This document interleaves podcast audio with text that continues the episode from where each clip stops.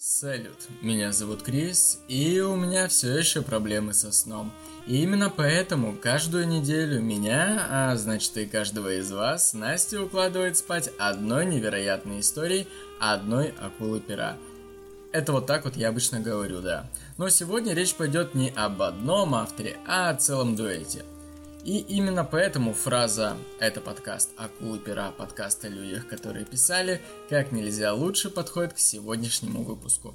Но перед началом я произнесу традиционный дисклеймер для тех, кто забежал сюда впервые. В данном подкасте может звучать ненормативная лексика, поэтому если вы чувственная натура, то этот подкаст явно не для вас. А также в подкасте не будет звучать буква R, по крайней мере в том виде, в котором вы привыкли ее слышать.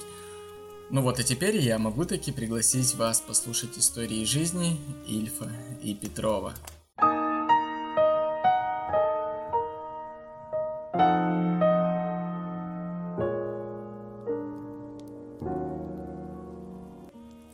Привет! Я знаю, что героев моего сегодняшнего рассказа очень любит твой папа, и поэтому ты меня извини, но сегодня история для него – Сегодня я расскажу про двух авторов одного очень юморного и яркого романа. Они 10 лет творили вместе и даже порознь писали так, что ценители их творчества не отличали, кто что написал. И судьба у них, знаешь, чем-то похожа. Война, дружба, слава и достаточно трагичная смерть. Илья Ильф – Имя, конечно, красивое, но выдуманное. На самом деле звали его Иехиль Лейб Аривич Файнзельберг. Он родился в Одессе осенью 1897 года. Его отец, Миндель Фейнзельберг, был достаточно таким, знаешь, серьезным человеком, служащий сибирского торгового банка. И он мечтал, чтобы дети у него были такие же, с приличным образованием. И старшего сына, его звали Саул, он видел бухгалтером. Но тот после учебы в коммерческом училище сказал так, никакой я больше не Саул, я Сандра Фазини, и я художник, кубист. И съебываю-ка я во Францию.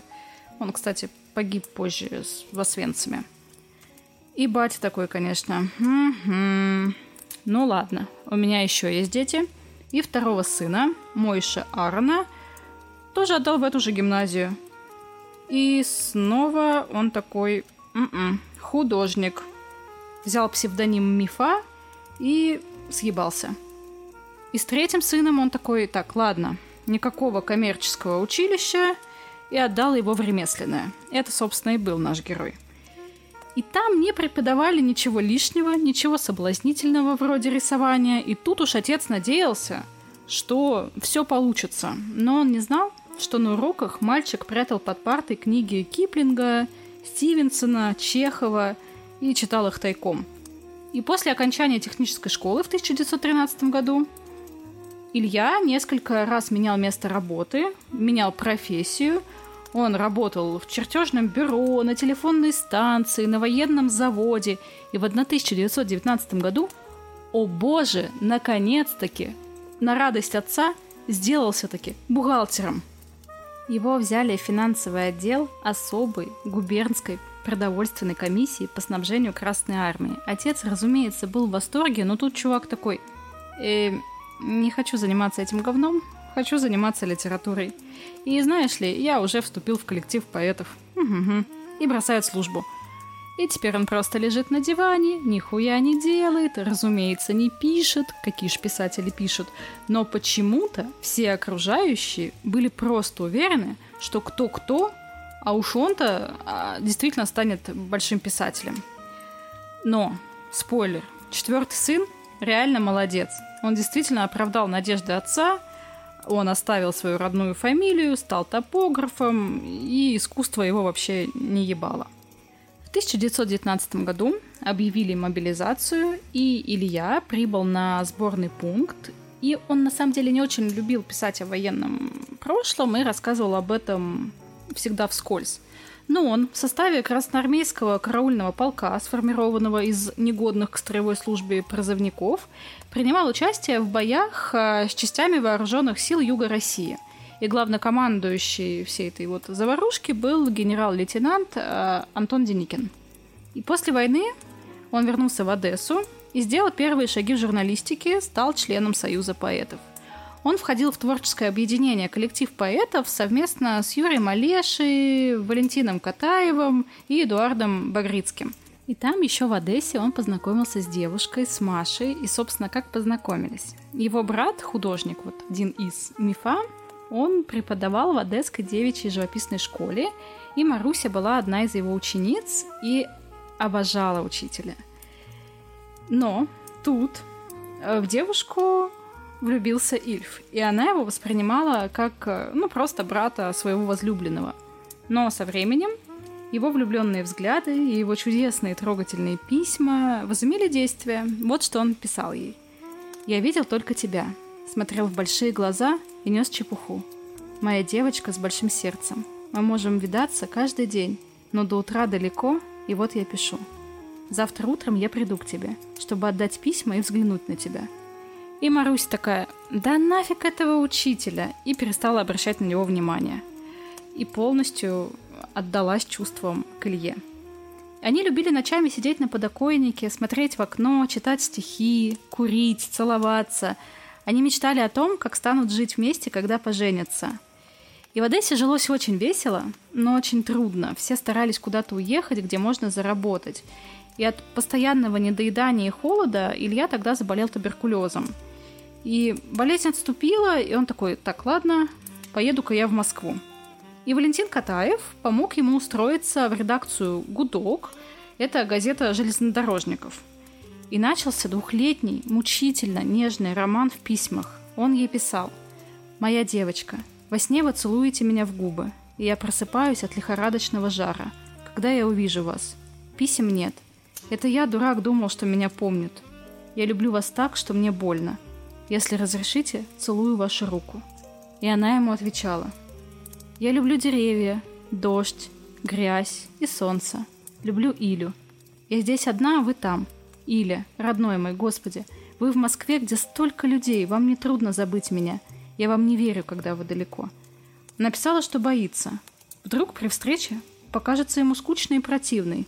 А он ей отвечал, ты не скучная и не противная. Или скучная, но я тебя люблю. И руки люблю, и голос, и нос. Нос в особенности. Ужасный, даже отвратительный нос. Ничего не поделаешь, я люблю такой нос.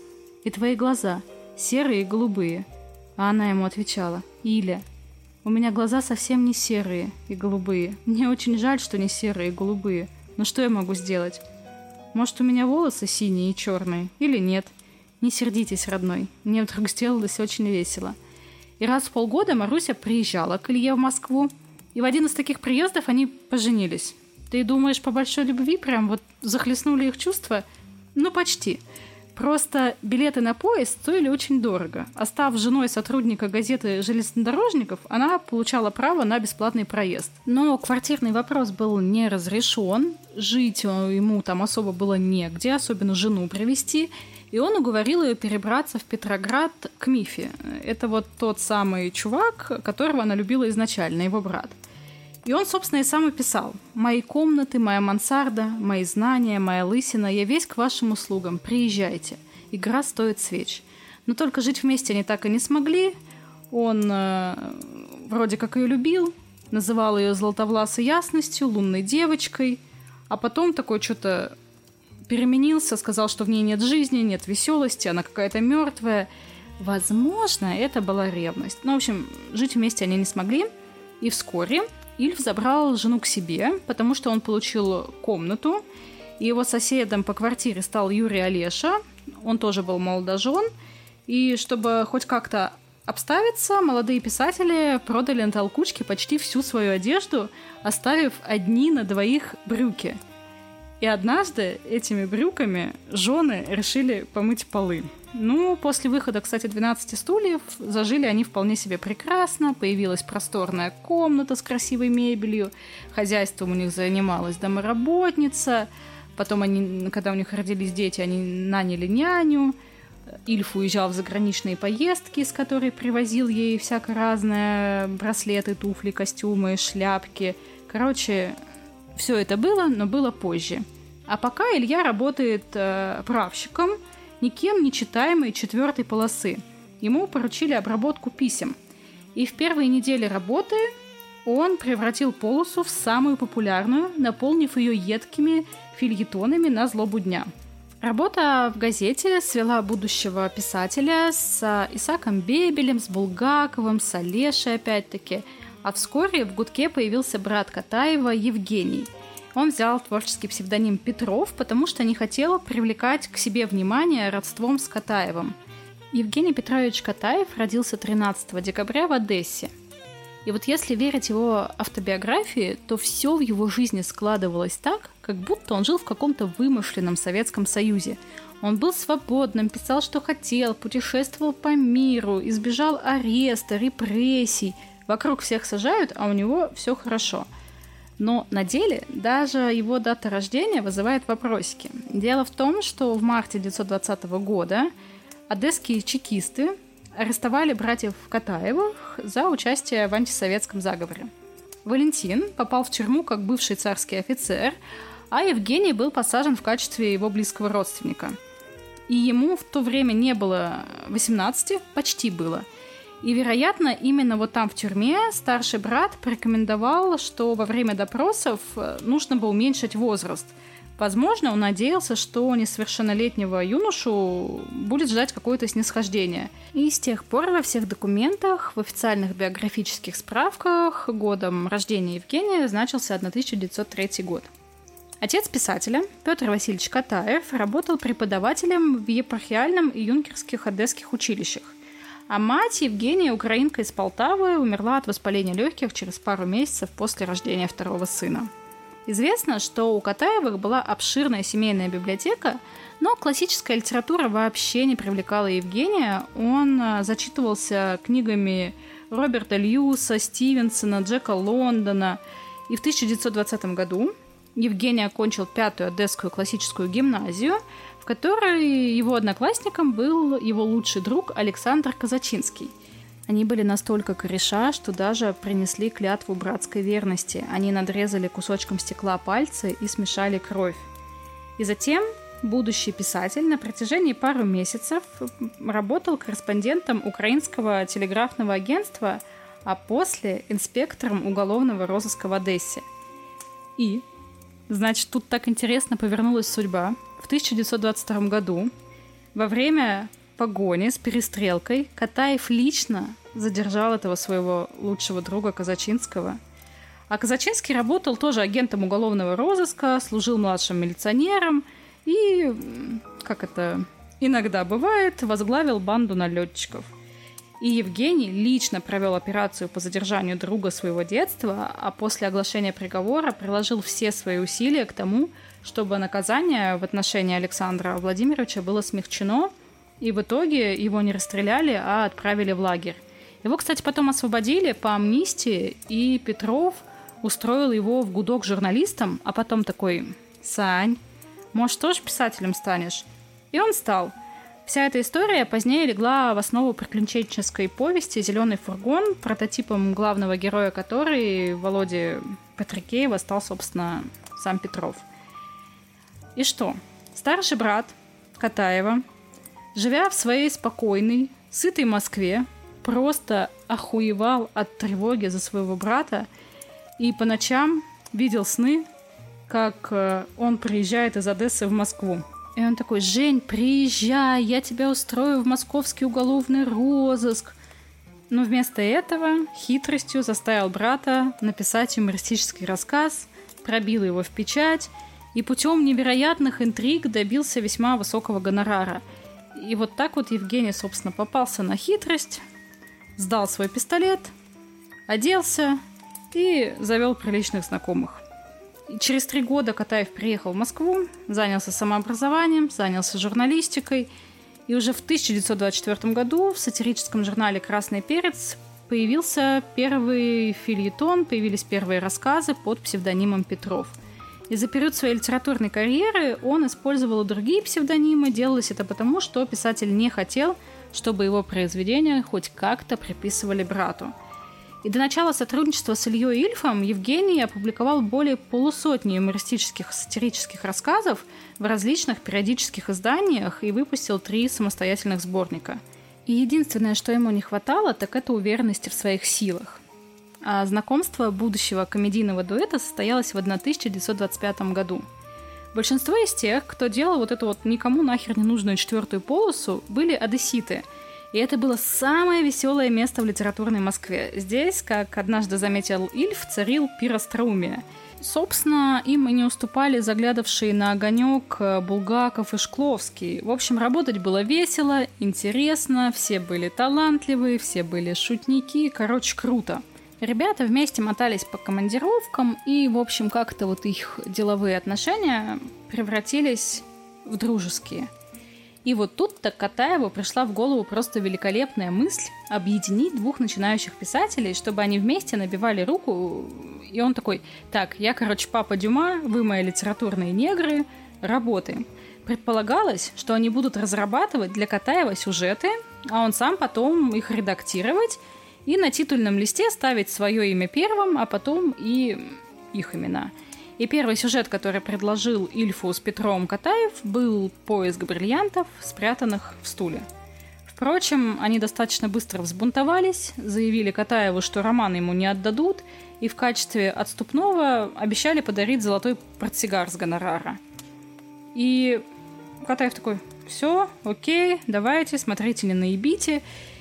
И вот они не обманули, но купили ему женский портсигар. Он был маленький, изящненький, и Катаев пробовал было возмутиться, но Ильф э, такой, так, мы договаривались на портсигар.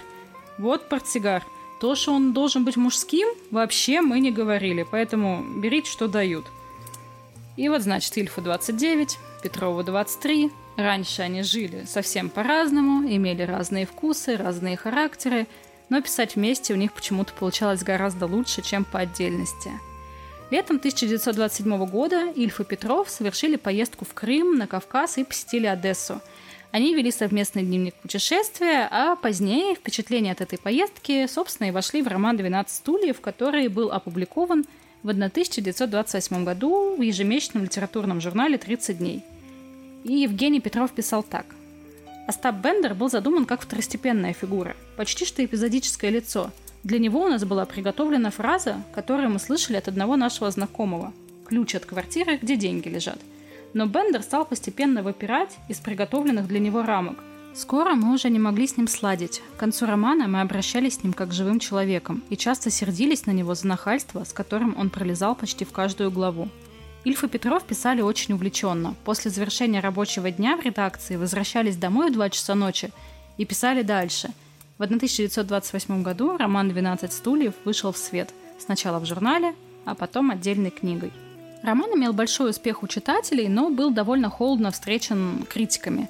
И еще до первой публикации цензура достаточно сильно его сократила, а вскоре роман стали переводить на европейские языки, и он был издан во многих странах Европы.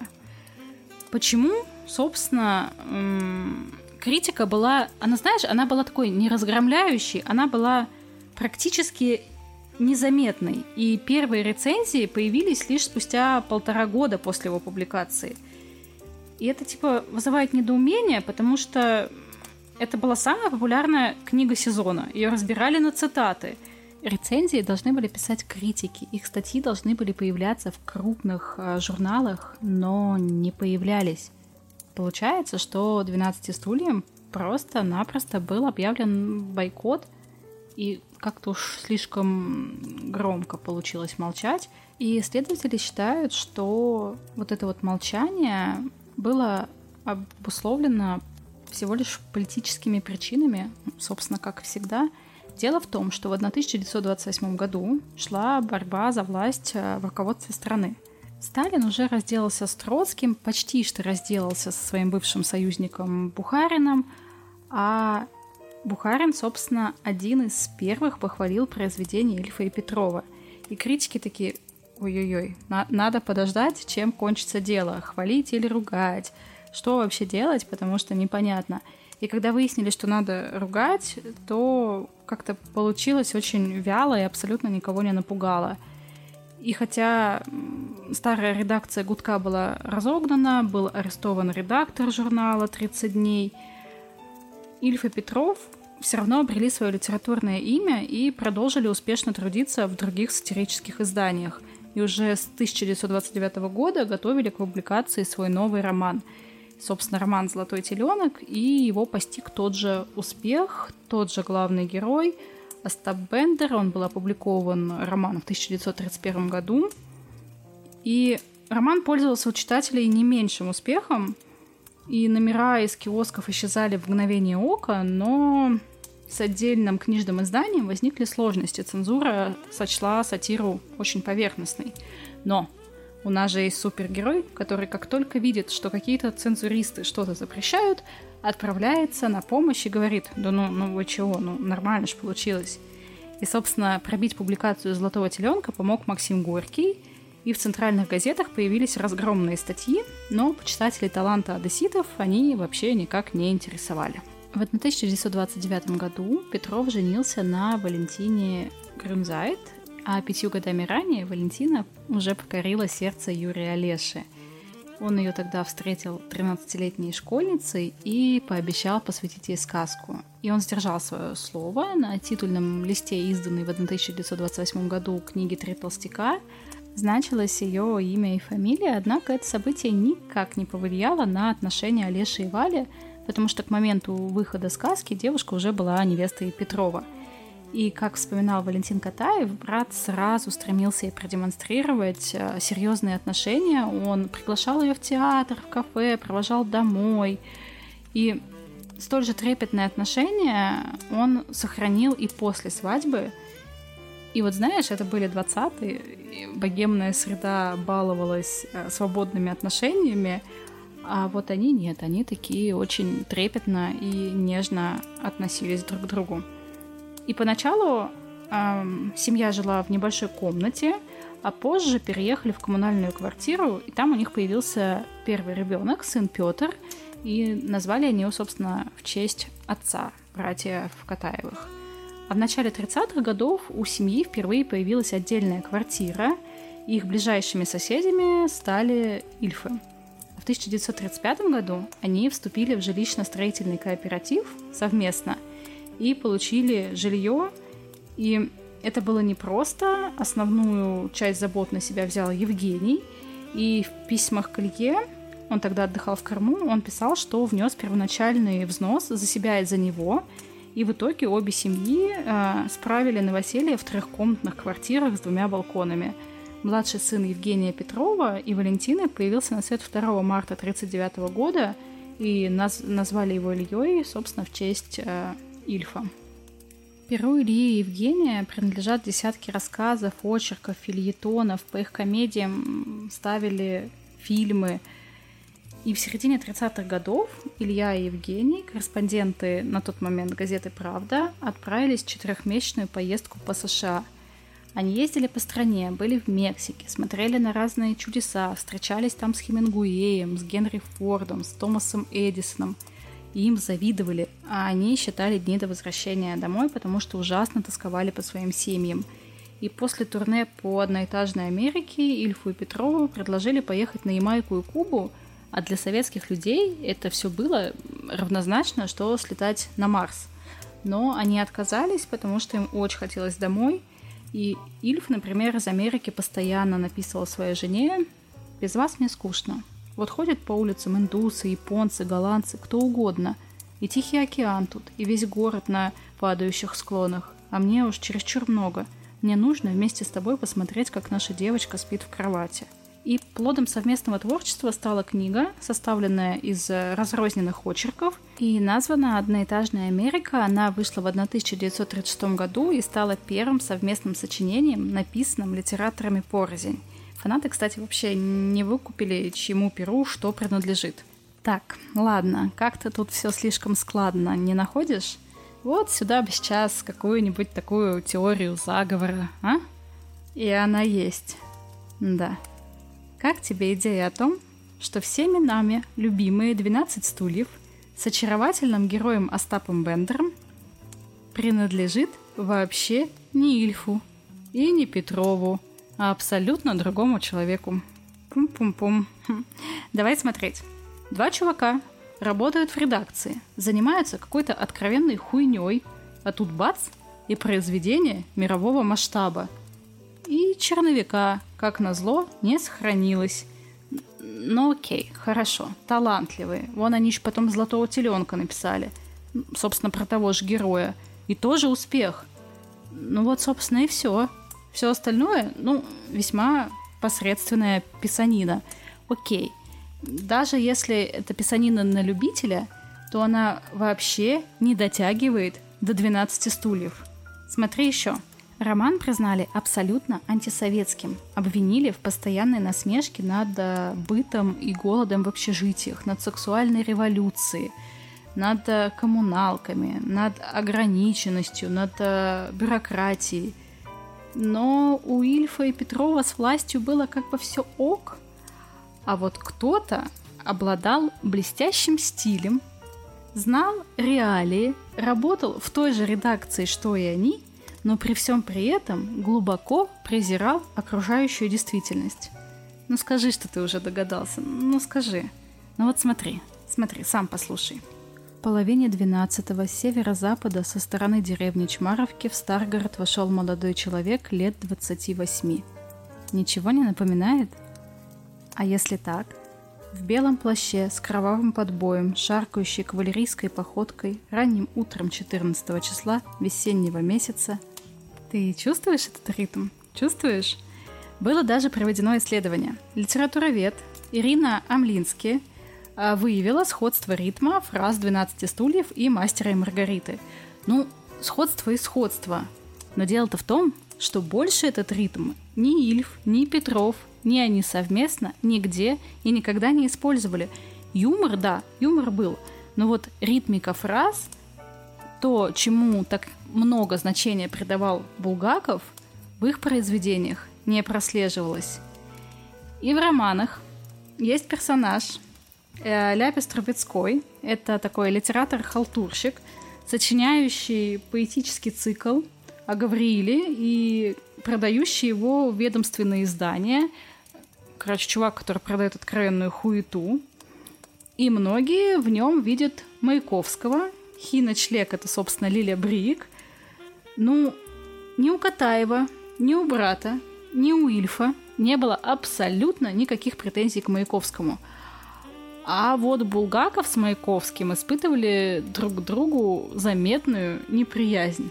В общем, сам Булгаков никак не отреагировал на выход романа, и в 1936 году, когда в очередной раз у Булгаковых не было денег, потому что его не печатали, то денег без возврата предложил Ильф, хотя сам был вообще не богат. В чем вообще прикол? Булгаков не был благонадежным элементом, и что-то опубликовать большим тиражом, особенно чтобы его напечатали, чтобы не стали искать там какой-то антисоветчины, было практически невозможно.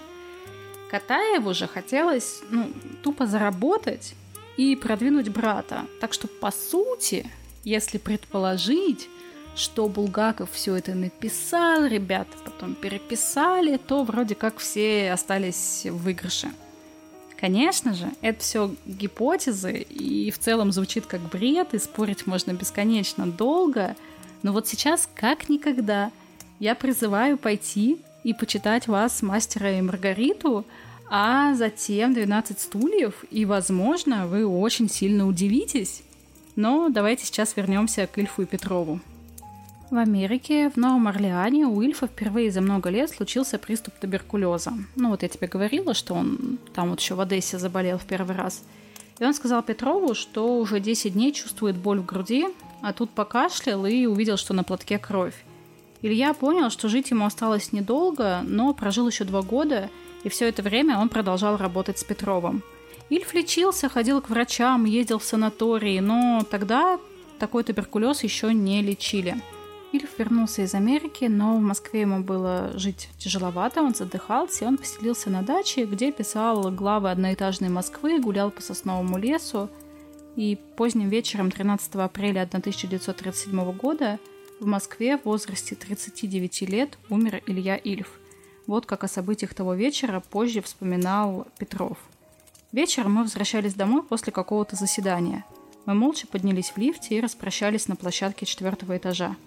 «Значит, завтра в одиннадцать?» — сказал Элиф. «Завтра в одиннадцать». Тяжелая дверь лифта закрылась, я услышал звонок, последний звонок, вызванный рукой Ильфа.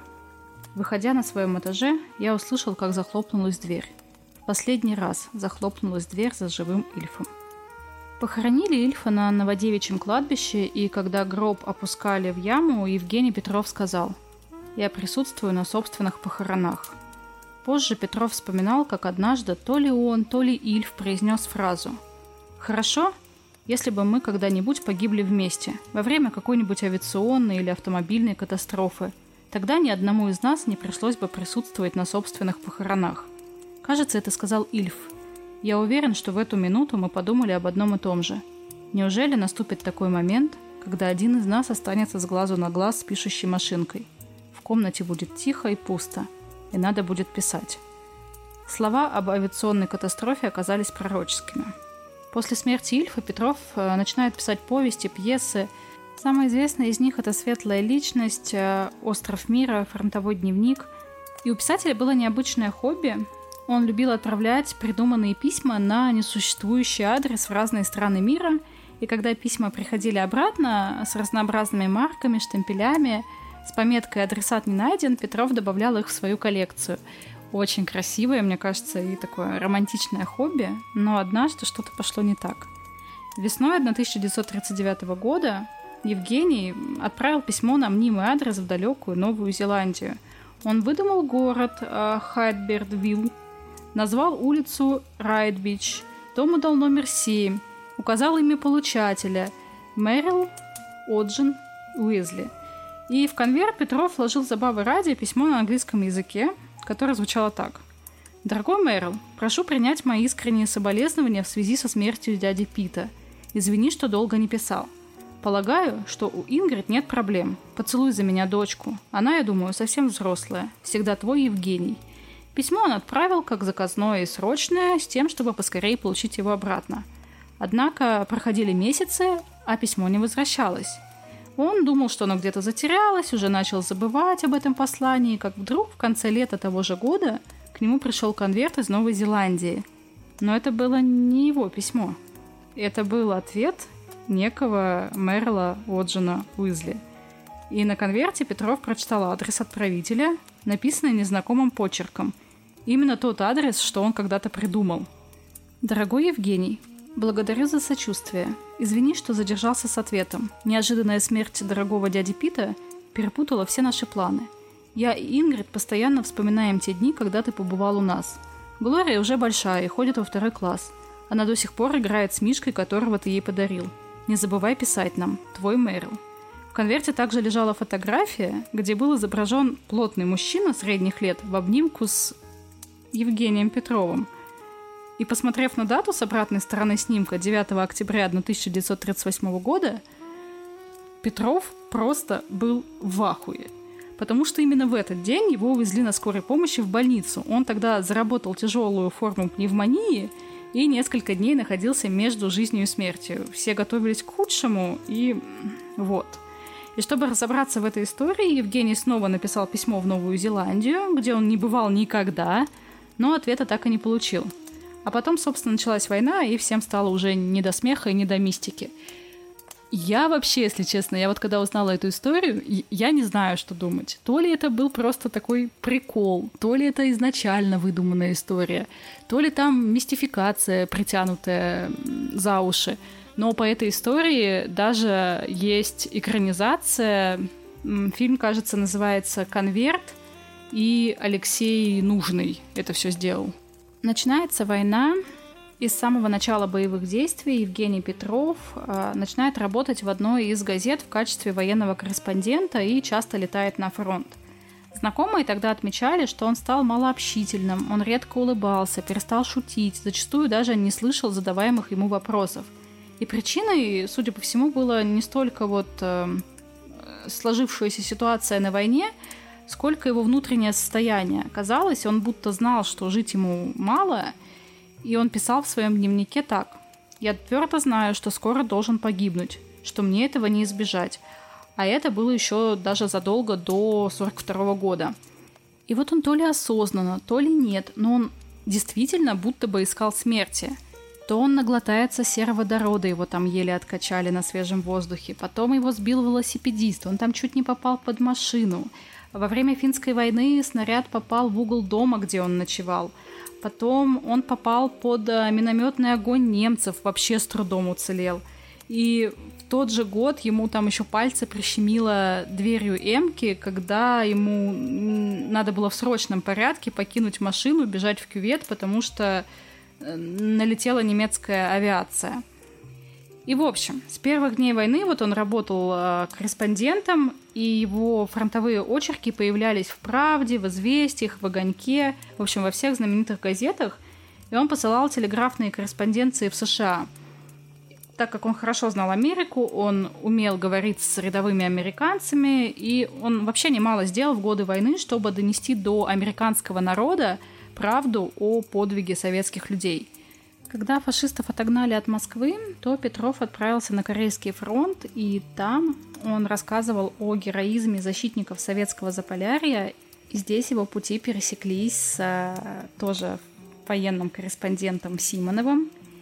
И Симонов оставил очень интересные воспоминания о встрече с Петровым. Он говорил, что Петров предстает в образе общительного, жизнелюбимого, очень внимательного к людям, интеллигентного человека – также Симонов часто вспоминал, что Петрову было крайне тяжело преодолевать пешком большие расстояния из-за слабого сердца. И Симонов часто предлагал ему помощь, но он отказывался на отрез и радовался, когда получалось э, докуда-то дойти или устроить привал.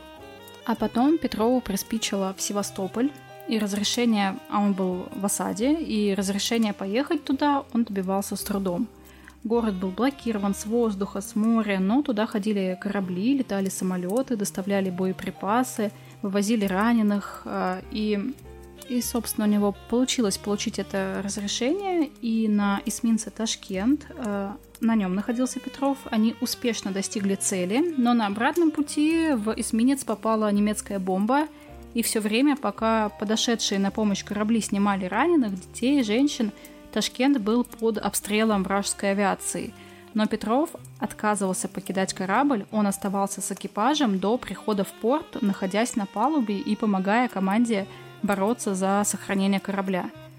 2 июля 1942 года они возвращались назад в Москву на пассажирском самолете «Дуглас», который вылетел из Краснодара. Петров очень торопился, потому что ему нужно было дописать и сдать в редакцию очерка поездки – о ситуации на борту впоследствии рассказывали летевшие тем же рейсом Аркадий Первенцев, а также корреспондент «Красной звезды» Михаил Черных. По их словам, в какой-то момент Петров, вопреки инструкциям, прошел в кабину управления, и пилот, разговаривая с ним, не сразу заметил возникший впереди холм, а потому не успел среагировать. И полет шел на прифронтовой полосе, Дуглас двигался со скоростью 240 км в час на очень небольшой высоте, там 15-20 метров – и когда самолет ударился о землю, Евгений Петрович был еще жив. Он умер вскоре после катастрофы. Но по версии Валентина Катаева обстоятельства гибели были совсем иными. Самолет был сбит немецким истребителем и врезался в курган где-то посреди бескрайней Донской степи. Все выжили. Все выжили, кроме Петрова. Ему было 39 лет. В полевой сумке Петрова остался черновик начатого репортажа о Севастополе – Последние строки, которые он успел написать, были такими. Возможно, что город все-таки удержится. Я уже привык верить в чудеса. Спокойной ночи. Блин, на моменте теории про Булгакова меня, если честно, прям передернуло одновременно от восторга и неожиданности. И как бы да, это, конечно, можно назвать какой-то там теорией заговора, но вот услышав те исходные данные, которые ты дала в своей истории лично для меня вполне себе складывается картина не дуэта, работающего над стульями, а трио. Причем я не думаю, что Михаил взял, написал все сам, потом принес такой, ребята, мы издайте, пожалуйста, это. Ведь, вспоминая все фразы, шутки и афоризмы, даже из экранизации Гайдая, которая, к слову, очень бережно переносила все диалоги, можно прикинуть, что при всем таланте Булгакова он не смог бы написать все те контекстные, завязанные вот на одесском фольклоре шутки, не родясь там и не проживая, блин, в самой Одессе. Да, сам Булгаков из Киева, мы все это помним, но это совершенно другое. Мне вполне себе представляется картина, как два друга автора накидали персонажей, абсурдные ситуации, как они, прос... как они вот прописывали Остапа, как э, вот э, все его продуманские схемы, едкие афоризмы, свойственные вот его манере и свойственные себе манере, главное.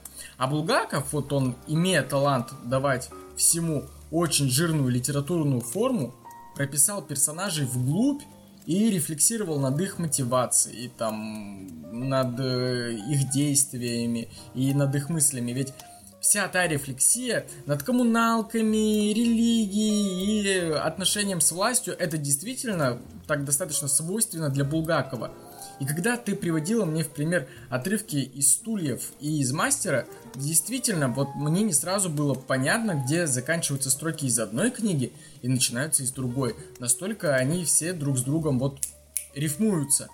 Поэтому я, конечно же, ни в коем разе после этой истории не принижаю талант Ильфа и Петрова и не передаю в своей голове все авторство вот Афанасьевичу, но я вполне теперь допускаю вероятность, что они могли это просто делать втроем. Вообще круто, мне, мне понравилось.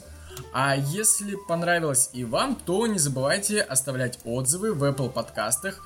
Они очень помогают продвижению нашего подкаста, а также обязательно переходите в Настин телеграм-канал под названием «Продленка с Настей», чтобы оставить свое мнение касательно данной теории. Мне действительно теперь интересно, что думают об этом наши слушатели.